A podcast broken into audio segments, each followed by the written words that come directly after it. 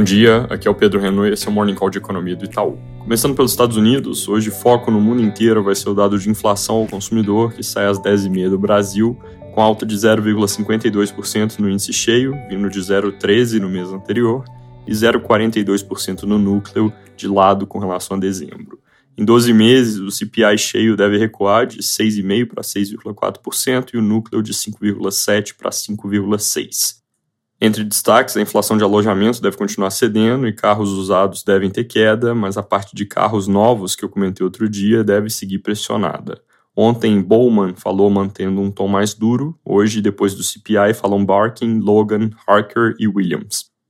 Aqui no Brasil, ontem o presidente do Banco Central roubou os holofotes em entrevista na parte da noite no programa Roda Viva, onde ele adotou um tom conciliatório, mas colocou de forma firme que não defende mudança de meta de inflação e que isso teria efeito oposto ao desejado, traria perda de credibilidade e pressão sobre juros. Nós não só concordamos com essa avaliação, como também estamos alertando com frequência para esse risco.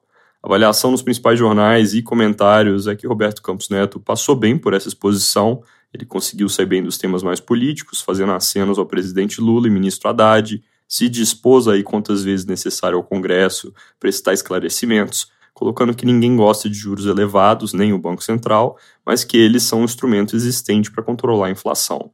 Ele também disse que o Banco Central quer fazer o melhor possível, ter juros o mais baixos possível, o crescimento mais sustentável possível, mas para isso é preciso preservar a inflação sob controle.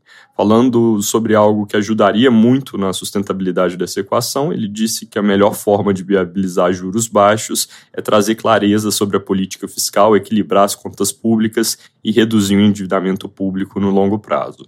Mercado hoje deveria reagir bem à entrevista, que passou sem nenhum imprevisto, com tom lido como positivo. Para o CMN, que acontece depois de amanhã, esse ponto do Campus Neto de que é contra mudar o sistema de metas pode aumentar a expectativa de que nenhuma decisão seja tomada agora. Isso posto, a próxima coisa que vai se acompanhar é como o gesto do presidente do BC é recebido pelo governo. O jornal Globo reporta que o primeiro escalão do governo busca fazer um certo freio de arrumação no embate com o Banco Central ideia de manter o tom elevado contra os juros altos, mas despersonificar as críticas que até o momento têm sido muito dirigidas ao presidente da instituição. Ontem, inclusive, o Diretório Nacional do Partido orientou suas bancadas a convocarem Campos Neto para dar explicações, que é o que ele disse que fará de bom grado. Hoje, Valor e Broadcast reportam que deve haver atos contra juros altos em frente às sedes do Banco Central, e ontem à noite, em evento do partido, a presidente do PT subiu de novo o tom, dizendo que os alertas de risco fiscal vêm de um mercado antiquado e atrasado e que o BC colabora com essa mentira.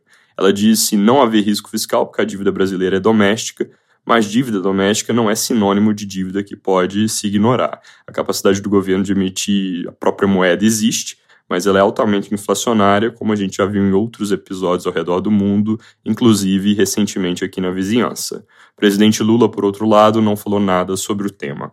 Mudando de assunto, chama atenção matéria na Folha, dizendo que o presidente da Câmara pretende dar relatoria do projeto sobre o novo regime fiscal quando ele for encaminhado para o deputado Mendonça Filho do União Brasil, que é visto como oposição ao governo.